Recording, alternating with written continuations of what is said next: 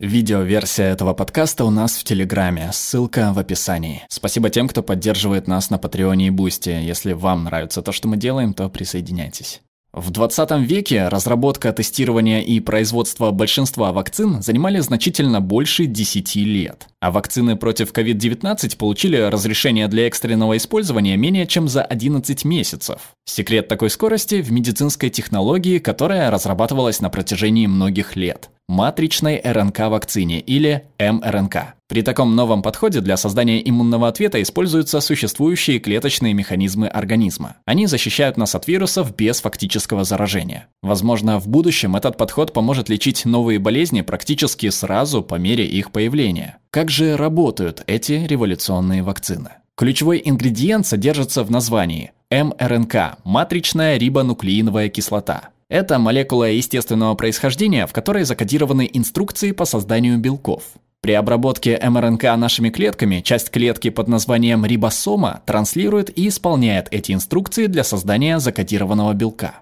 В этих вакцинах МРНК работает в точности так же, но ученые используют ее для безопасного знакомства организма с вирусом. Сперва они встраивают инструкции для определенного белка вируса в триллионы молекул МРНК. Эта часть вируса сама по себе безвредна, но помогает научить наш организм иммунному ответу. Затем они вводят эти молекулы в наночастицу размером примерно в тысячу раз меньше, чем средняя клетка. Эта наночастица состоит из липидов того же типа жиров, что образуют мембрану вокруг наших клеток. Но эти липиды специально сконструированы защищать МРНК на протяжении ее пути по организму и способствовать входу в клетку. Наконец, в вакцину добавляют сахар и соль. Их цель – помочь сохранить наночастицы в целости до прибытия к месту назначения. Чтобы предотвратить распад ингредиентов, перед использованием вакцина хранится при температуре от минус 20 до минус 80 градусов Цельсия. После введения наночастицы рассеиваются и вступают в контакт с клетками.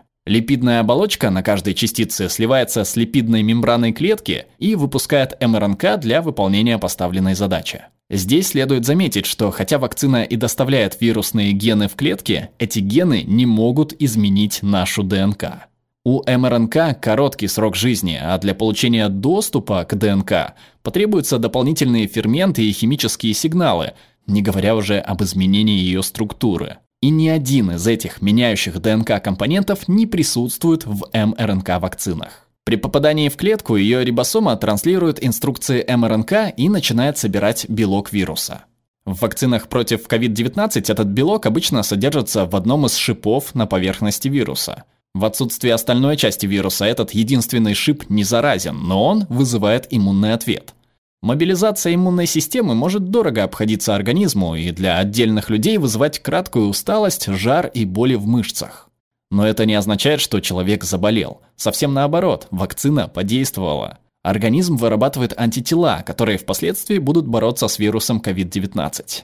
И поскольку тот белок будет, вероятно, содержаться в большинстве вариантов COVID, эти антитела должны сократить риск заражения новыми разновидностями. По сравнению с существующими вакцинами, этот подход сулит значительные преимущества. Обычные вакцины содержат ослабленные версии живого вируса или отдельные фрагменты вирусов. В обоих случаях для безопасности инъекции требуются длительные исследования и уникальная химическая обработка.